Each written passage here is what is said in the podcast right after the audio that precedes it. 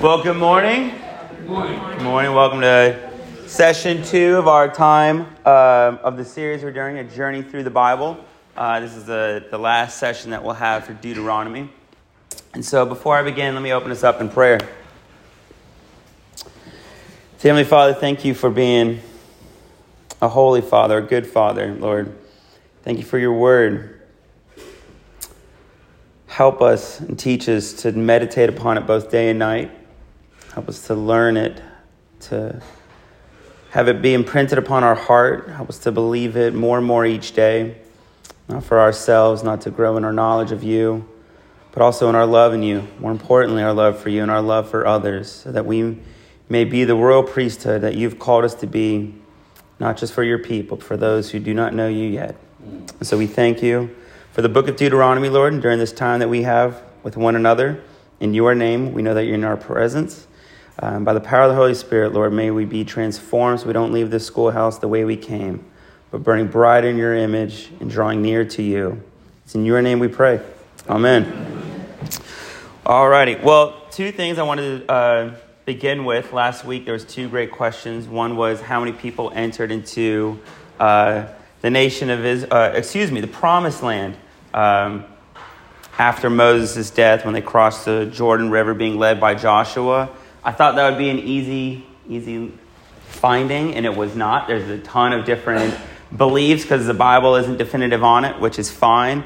Uh, but roughly a million people. Um, I think what was registered by one commentator, they said 750,000, but that was just the men that was registered of the, of the household. So if we just make that a third, multiplying it, it it's over a million. A million. Generation that went in versus the first.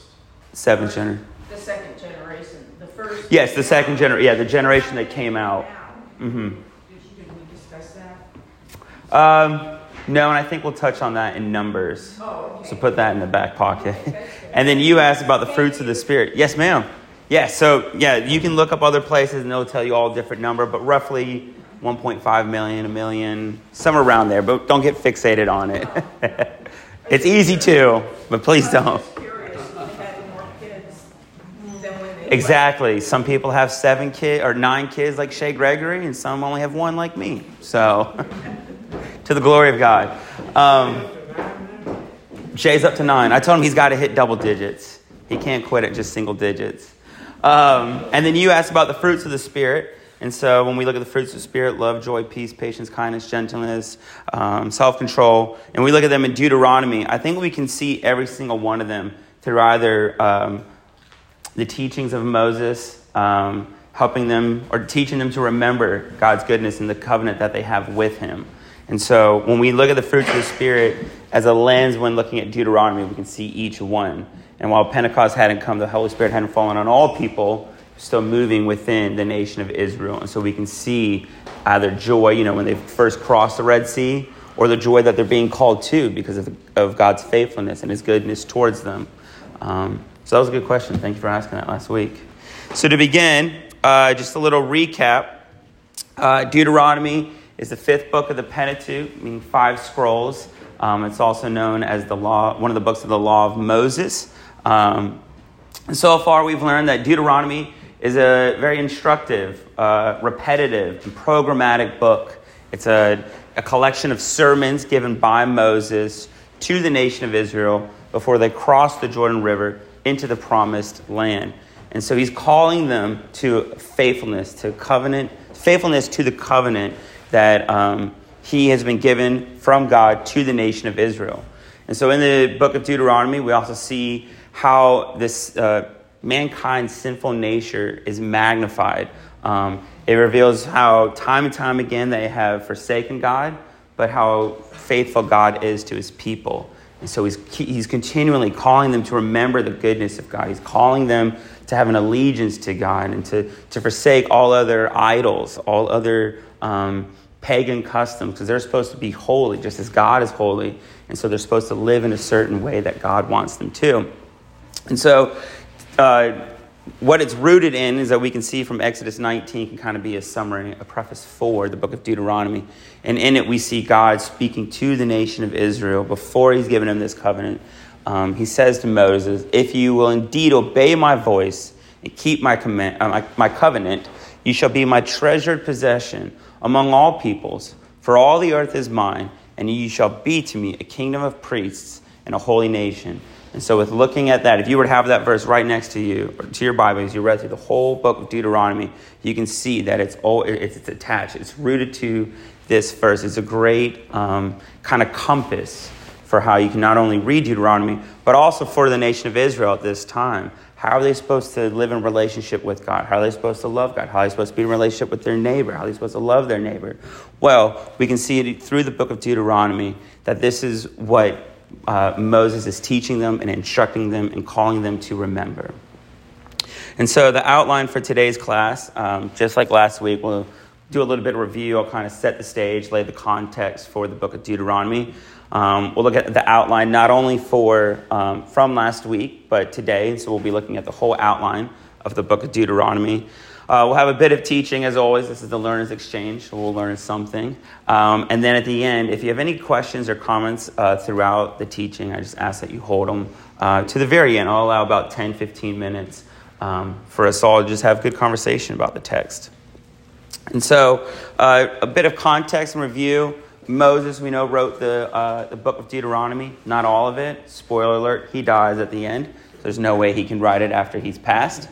Um, and as I said, he's calling Israel to covenant faithfulness. They're not having, once they go into the promised land, figure this all out on their own. They're not um, going in on their own, too. God is with them, but he's calling them to a faithfulness to the covenant that they've been given. That's going to be their compass on how to be God's chosen people, his royal priesthood in this promised land. Uh, we're in the roughly 13th or 15th century.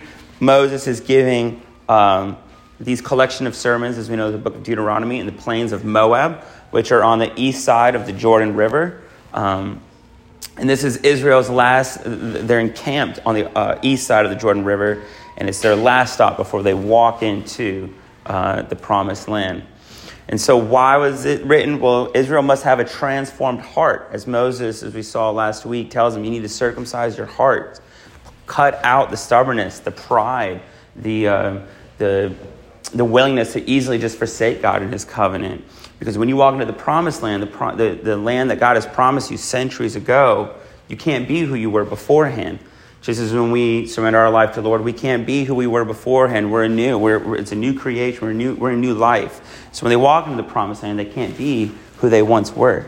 It's a new chapter in their, in their, in their life, in their story. And so, quickly, just to show a map, this is where uh, the nation of Israel um, in Egypt, we can see uh, the Exodus, them crossing uh, the Red Sea. Then at Mount Sinai, where the covenant was given, um, Kadesh Barnea, we'll, we'll go over that more in the book of Numbers. Uh, but they, they spent some time there. And then over here um, is where the promised land is. And we see, let me show you one more. There we go. Uh, the Jordan River. And so, right in here, in the plains of Moab, is where Moses is giving um, this collection of sermons to the nation of Israel. Mind you, he won't be able to cross it. He's part of the generation that isn't going to be um, welcomed into the promised land. It'll be Joshua. And it's on Mount Nebo, uh, we read in the second to last chapter of Deuteronomy, um, where Moses is allowed to go up on this mountain and see across to the promised land, see where the nation of Israel is going, yet he is not allowed um, to enter into, and he dies upon that mountain. And so, to review for the whole outline of the book of Deuteronomy, um, many of you have study Bibles, and I really recommend it because in study Bibles, they'll have a whole outline for, for each book of the Bible. And so I pulled this one from the ESV Study Bible, and it was incredibly helpful for me, not only in reading and doing my research, but always coming back to kind of like a, a an index to see where I'm at, what's coming next. Um, I don't want to stop reading in the middle of a speech. I want to finish a speech, and when I come back to it, begin another speech, another sermon. And so we see a prologue where Moses is telling Israel um, their historical uh, or their history um, of what has led them to where they're at today, but also geographically where they are and where they're going. And then we see in a collection of these speeches, these uh, sermons, this, this call to covenant faithfulness, but also him teaching them um, the laws over and again. He repeats one of the most repeated teachings of Moses is, uh, is the second commandment to, to not carve any idols, to leave those behind. All these pagan nations at that time had their own um, idols, these own gods. In other words, dozens upon dozens in Egypt. The Canaanites had idols, and so he was telling them to forsake it. And then he ends it where we'll go in today, um, giving Israel both a blessing and a curse if they don't keep this covenant faithfulness. A blessing if they do, and a curse if they don't. Um, which I think is kind of incredible, where you know he knew he, he wasn't allowed to walk into the promised land. And so, what is he going to give Israel right before they go off? Well, he's going to give them instruction, but as a, as a good leader, as a, as a good father, he's, he's loving upon them, he's blessing them, hoping that they'll hold fast to this covenant um, that they've been given. And so, we went over the first uh, speech last week. We went over, the, went over the first half of the second speech. And so, um, in, that, in that second speech that we went over last week, we see a general, um, Moses going over the general stipulations of this covenant that they have um, with God. We see him bring back up, as I said, the Ten Commandments, uh, the greatest commandment, the Shema, um, the lessons that they've learned. And so he's doing a real, just comprehensive um, giving of, excuse me, of the covenant. And so today we find ourselves uh, um, in the portion of that second speech when Moses is giving some finite, detailed, some specifics of these stipulations of the covenant. And I won't go into each one, but there's 14 different, um, we'll call it categories, um, aspects of life and worship uh, in this covenant that Moses wants Israel to know, not just for head knowledge, but hey, when you walk into the promised land, th- this is what you need to hold fast to. This is your rule of life. Uh, it goes from uh, proper worship to, as I said, idolatry, to tithing, to feasts, uh, on life, both in, in murder, but also um, in childbearing and in birth, uh, marriage and business. Many of these we can look at in a 21st century context and see the goodness of God and how God views tithing, how He views marriage, how He views justice. Um, because God, is, God hasn't changed, God is the same. While we're not under the law of the Old Testament, we can see from the New Testament how Jesus was repeating a lot of this in his teachings. And so, explicitly in this speech, um, Moses isn't leaving any room for a gray area. He's not leaving any room for, for wiggle room or misinterpretation. He's explicitly teaching them these, these specific stipulations in this second speech of, the, of this covenant that they've been given. And so, one of them that I want to um, touch on is the feasts the three feasts that Moses goes over um, in chapter 16, because a few of these categories, as I said, of the 14 that Moses gives, uh, we can see in our Bibles there's a whole chapter for it. So he had a lot to say about it. And one of them being the feasts. Uh, the first being the Passover, um, which commemorates God's deliverance of e- Israel out of Egypt. Um, and I think there's still spots available. Oh, Roger's here. Is there still spots available for the Seder meal? There were a few, at least when I last checked, but Angela's got the most up-to-date registry. So we'll be um, we'll be commemorating. We'll be reenacting uh, or, or, or, having a seder. Having. Thank you, thank you. Um, yes, and Beth's leading it. Uh, yeah, she is.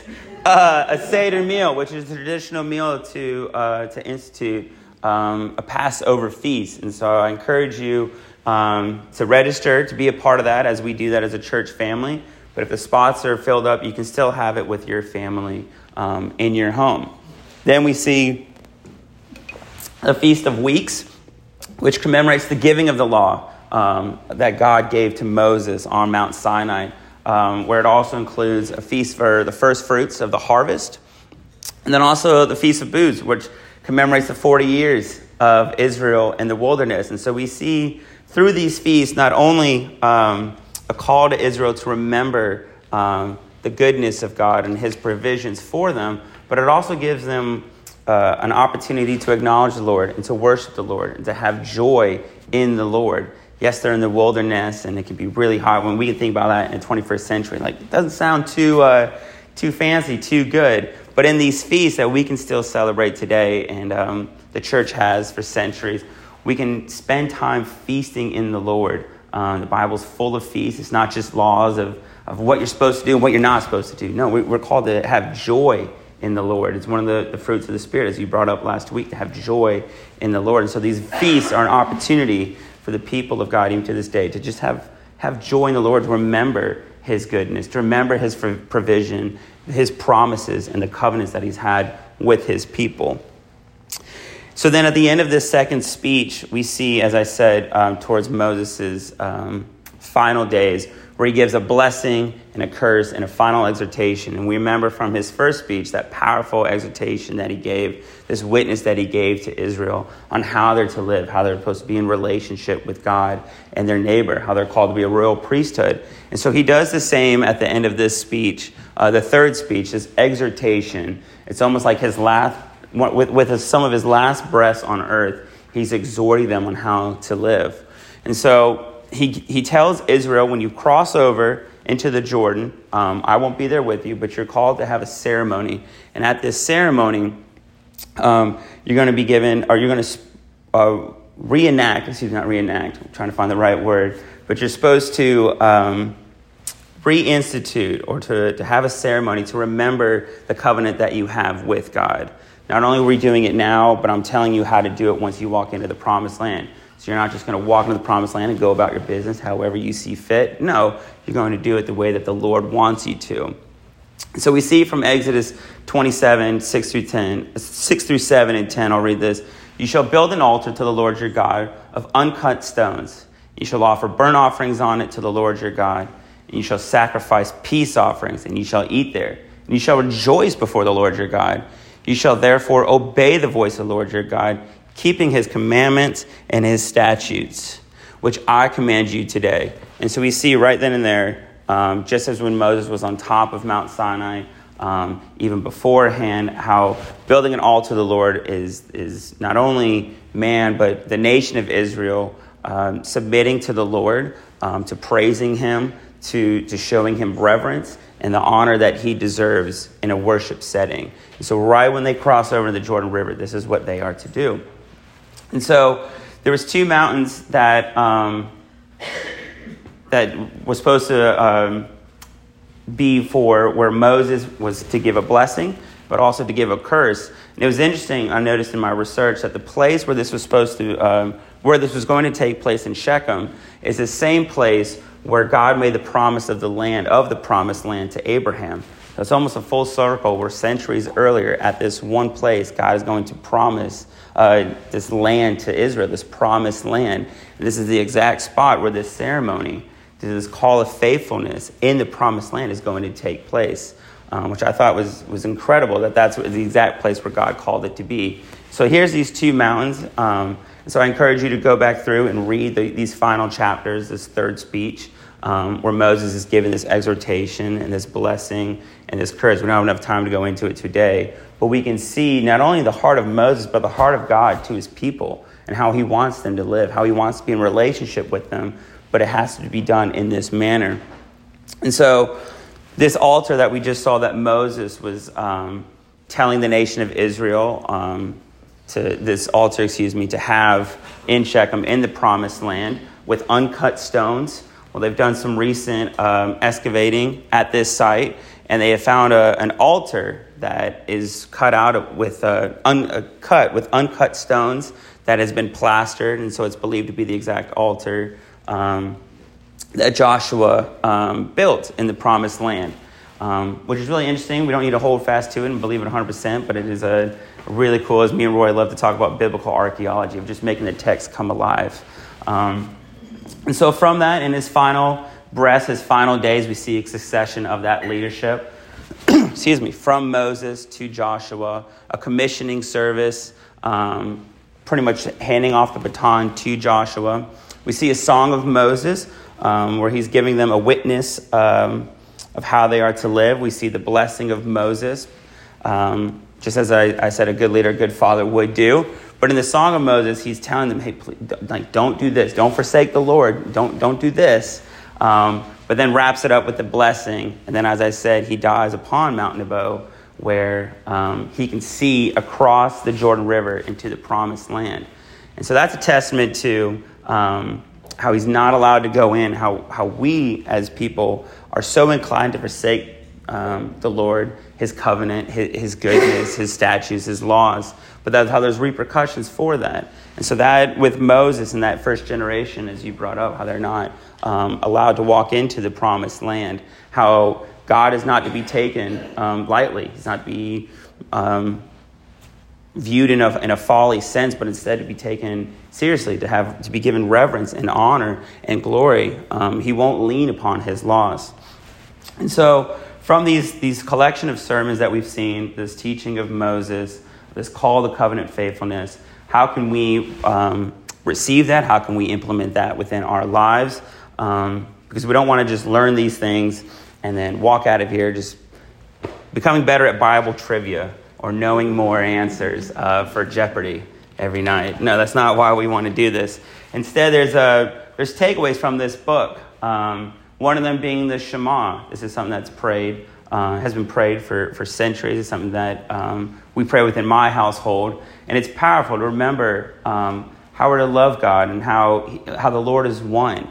Um, mind you, because at the time when this was given, all gods, all pagan gods, it was uh, polytheistic. They had dozens of, they had a god for corn, a god for the river, a god for the sun, I mean, everything.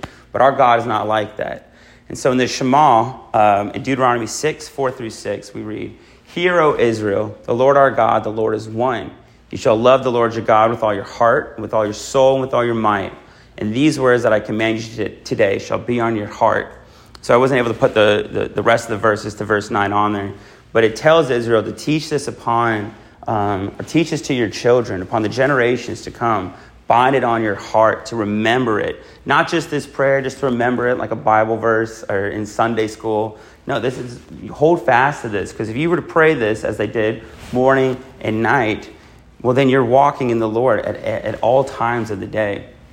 And then um, finally, kind of a practical lesson of what we can take um, from Deuteronomy, these two sessions that we've had to, for uh, two together. Um, I really wanted to highlight uh, chapter 10, verses 12 to 13. The reason being is this I'll read it first.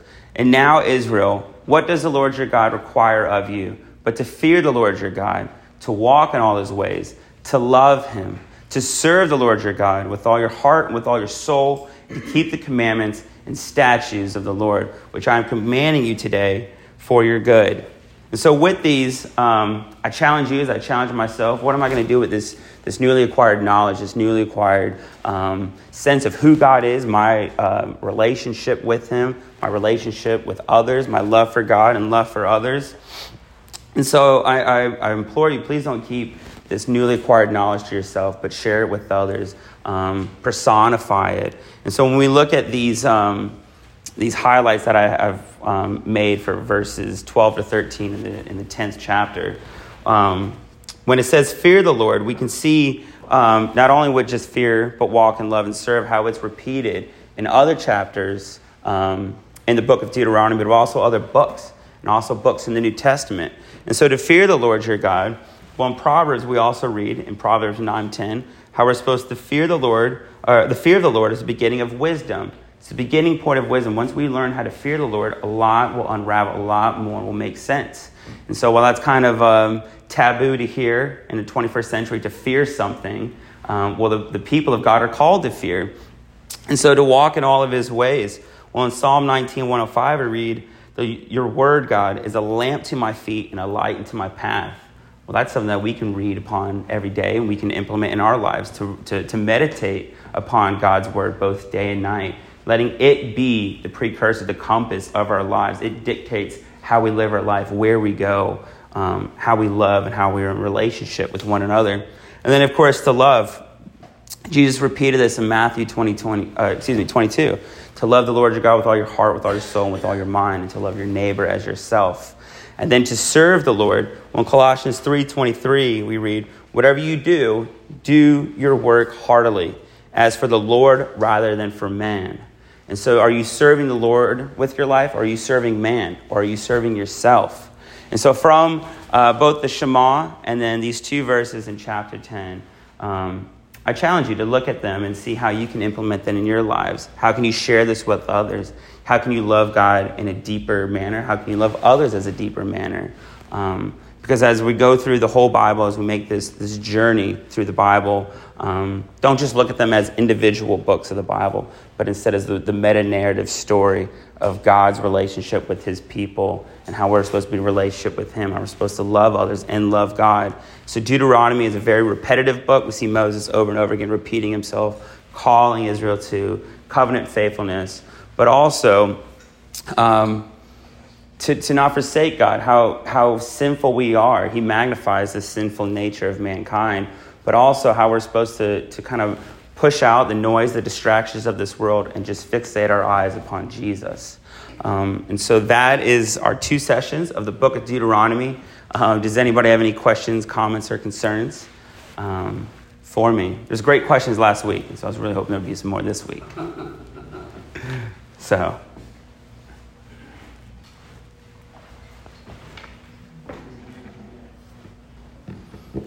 Gretchen? Oh, okay. You gave me those eyes, like.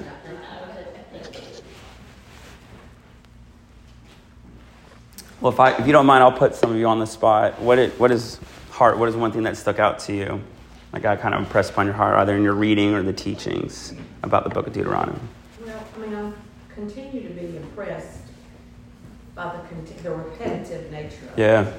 It's continually saying it over and over, and in the work world, we used to say eight times eight ways. So you had to see it written, you had to hear it, Mm. you know, so. Yeah. It brings that home, you don't hear it the first time. Yes. So Repeat it again. Yes, yeah, me and Joy were talking about that before class, how repetitive it is. It's funny, Danielle asked me last week, like, how'd class go? And I was like, well, it was really repetitive. She's like, well, so was Moses. so, and so, yeah, I have to repeat things, but also, yeah, to your point, I have to reread, repetitively read something over and over again, or just say it aloud. Um, so, yeah, we're, we're hard headed people. We have been for centuries upon centuries.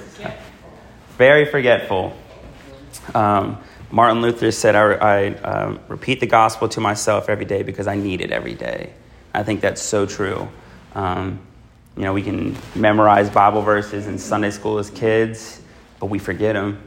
And I remember getting tons of chocolate bars when I was in Sunday school because I memorized all the Bible verses. But at the end of next month, like I forgot the ones from the previous month. Like I just forget them and forget them. Um, and so it's interesting in the Shema too, it says to write them on your doorposts. Um, and so I actually know of some friends who have, if you were to walk through the front door of their house, on the doorposts of their house are just Bible verses.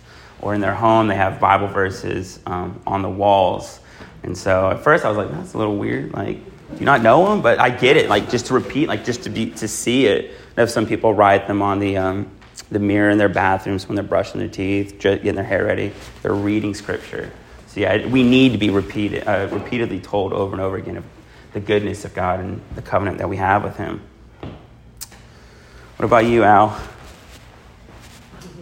What uh, I'm still absorbed, trying to absorb the numbers of people that came over into the promised land. So I'm trying to rethink all these Moses teachings. He can't speak to a million people. He can't do that. Mm-hmm. There's no microphone that's going to do that. Mm-hmm. And so I'm rethinking, and I guess I've got to go back to the ESV study Bible and learn more what scholars are saying. Mm-hmm. But the, many of these, have these sermons, you talk about these sermons. How many people is he talking to? Yeah. Yeah, let's just say there's a million people. No, he can't be. Well, then, then how does it work physically? Yeah. And this is kind of trivia, but Well, that's a good point. And even if he was able to speak to those million people, the way how he kept repeating them, he wanted them to repeat it and repeat it. Like, so even if you just spoke to a third of those, I mean, we don't know exactly how many, to your point, but go and tell people. Go and tell. Yes. of each tribe. Yes. Yes. Yes, The other thing that I thought about and that I can identify with, or I noted for myself, I could say something, say a series of things, and then when I write it down, I write it differently. Mm. I don't quite, I don't quite write down exactly what I said. And so I'm wondering if Moses, I'm just wondering, connecting that with Moses, his speaking and then Yeah. he wrote these down. Yeah, and so a few of those uh, Did rep- he, did he, did he elaborate or did he, hmm uh, yeah, elaborate or add extra things, add additional things that came to mind? Yeah, no, that's a great point. It doesn't, but. He definitely did elaborate on some of them. Um, and I wouldn't really say added new things to it, but added words to it in a sense just to make it more um, clear for the nation of Israel to, un, uh, to understand. And so while a law that was given in uh, at Mount Sinai may have been concise, in Deuteronomy he, he kind of unravels it more um, to explicitly tell them so that there's no wiggle room, there's no misinterpretation. And would the, therefore, would the, would the crowds have had that written, written out for them? No, I wouldn't think. No, they were written on stone tablets, um, but as far as like on parchment All paper, were they? Stone tablet? Well, the Ten Commandments. Excuse me. I know, right? this on some stone tablets. That'd be a, a rock garden.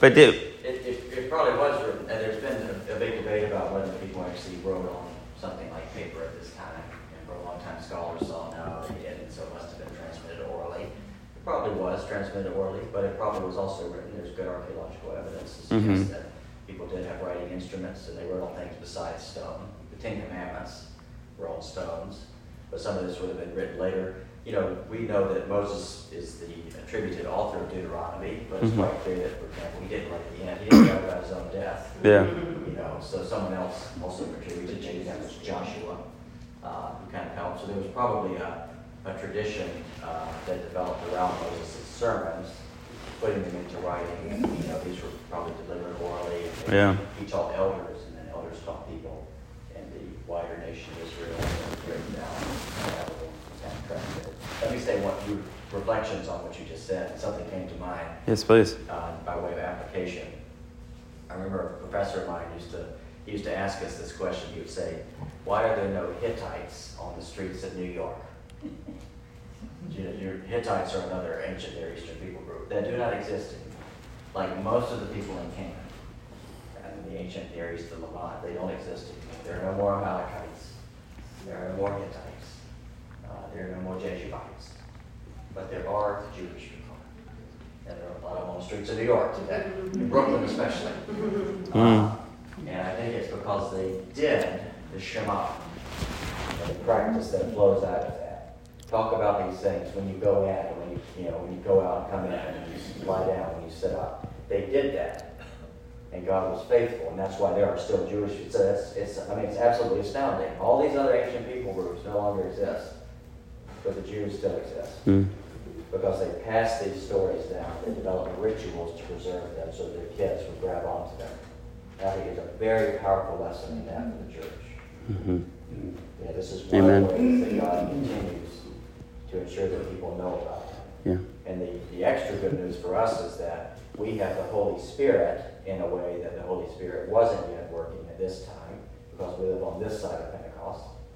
And the Holy Spirit further corroborating and confirming the goodness of God and all the stories of God's faithfulness in our lives.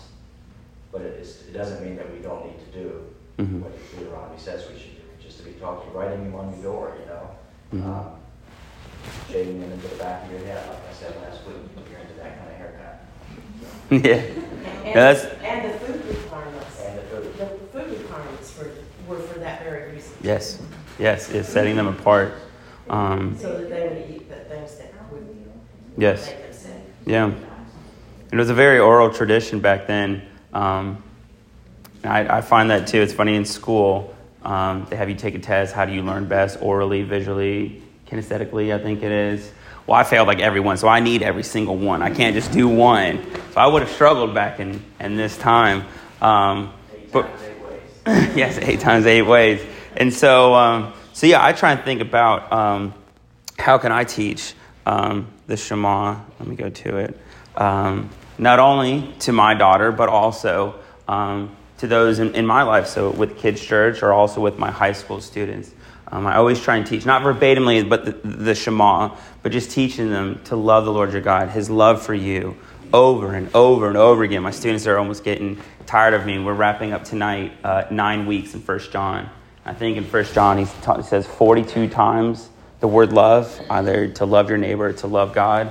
And in small groups last week, one of my boys was like, "Man, we keep talking about love. love. And of course, a high school boy doesn't want to talk about love. And I was like, no, do, but do you understand? Do you know? Well, don't forsake it. Repeat it. You need to know this. Um, and he, he, really opened his eye. He realized what I was meaning. Um, but think about those in your life grandkids, your, your, your sons and daughters, or nieces and nephews. We're all about to be around family or, or dear loved ones with Easter. Um, maybe read this verbatim, uh, the Shema. Um, but also, if you, if you don't read it verbatimly, speak this over your family or in conversations, insert it. Um, don't miss out on this opportunity um, that you may have. And even if you're not with loved ones, doing it over the phone, um, or praise God for FaceTime now where we can, we can see family members, um, I encourage you to not miss out on the opportunity um, that's coming up. Just second chance for not doing that when they were younger. Yes. They do it when they're older. Yes. It's never too late. Amen. Amen. If you have breath in your lungs, God still has a purpose for you. And so you use the precious time that you have. Sharon. Um, Just to take it to the New Testament. Yes, ma'am. You know, Law says um, about the law, tie them, bind them on your foreheads, they're talking about the, the laws. Mm-hmm. And if- when you go to the New Testament, you see the Pharisees actually doing that. The, the black boxes. Yeah. Yes. And, and Jesus is going, no, no, that, that's not saying anything, it's in your heart. Yeah. That is where you need to, to love me and to obey me. Mhm. Not by putting some.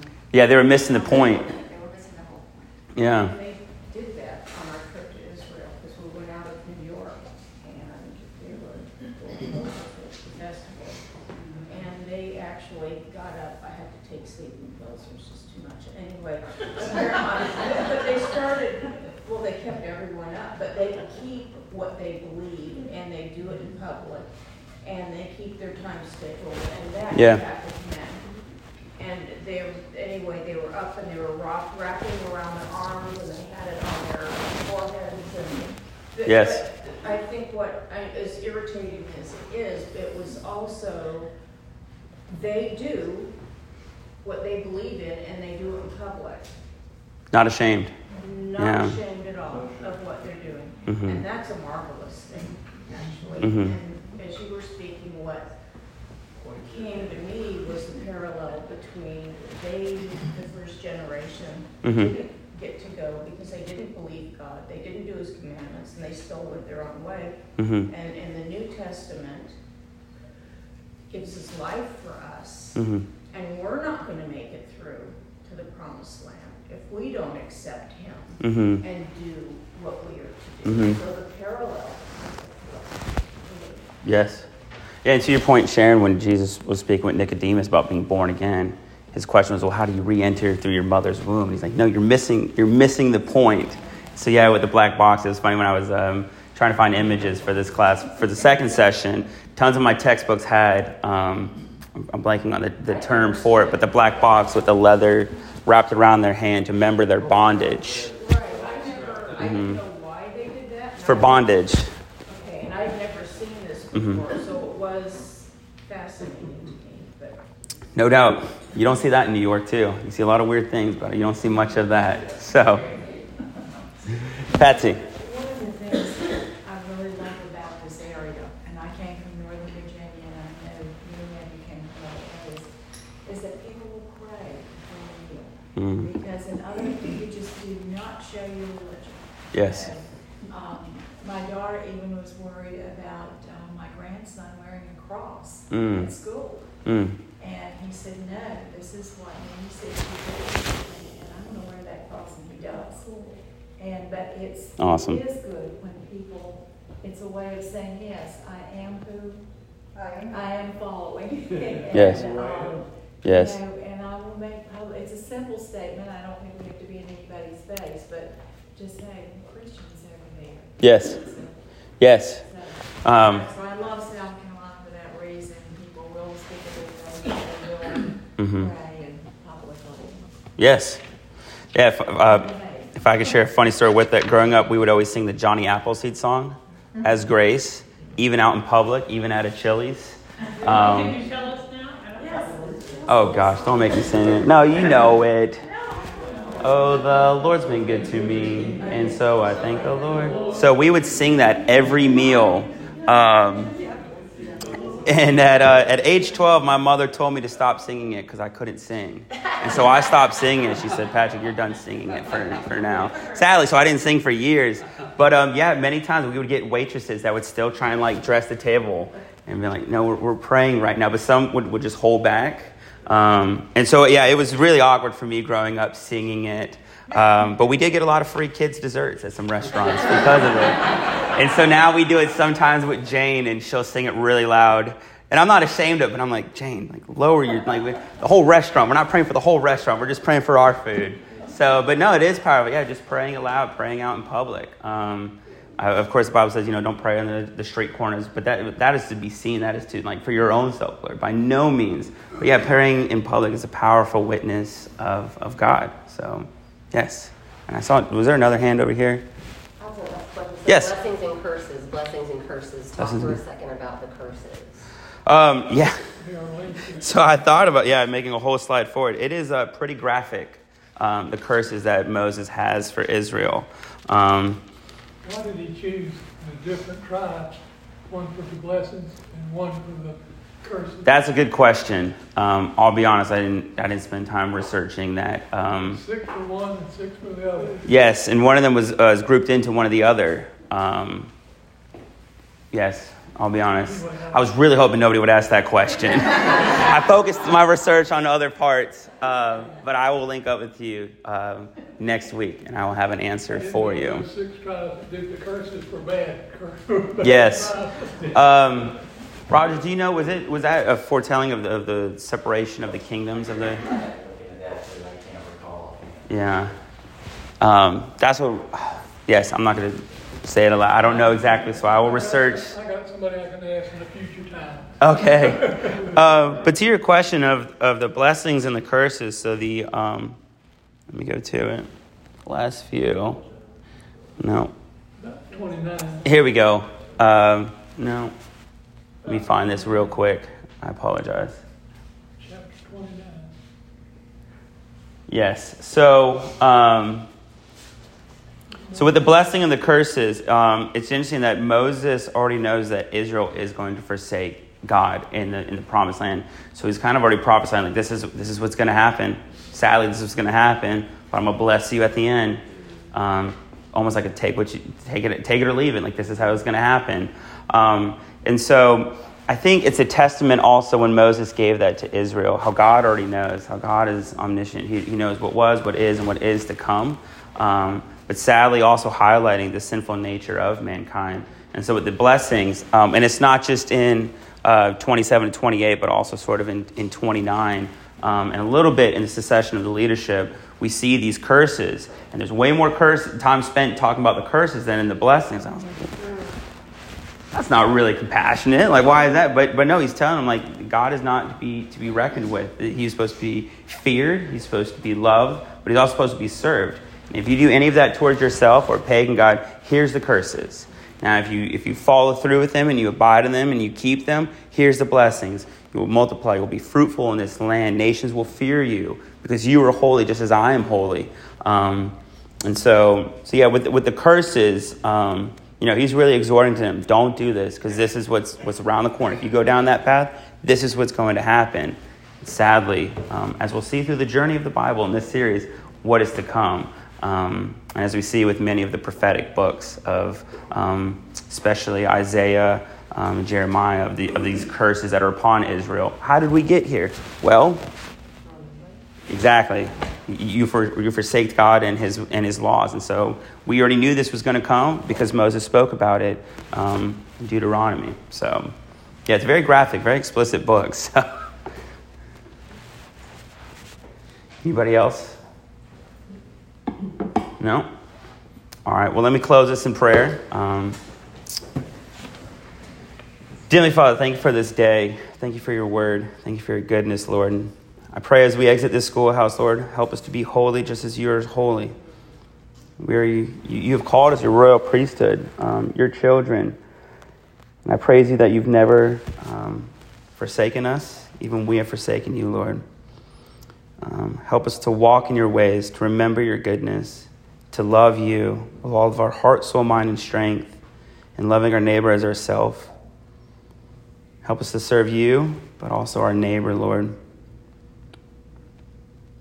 Lord, I pray as we exit this schoolhouse um, that we just burn brighter for you and for the gospel. It's in your name I pray. Amen. Amen. Thank you.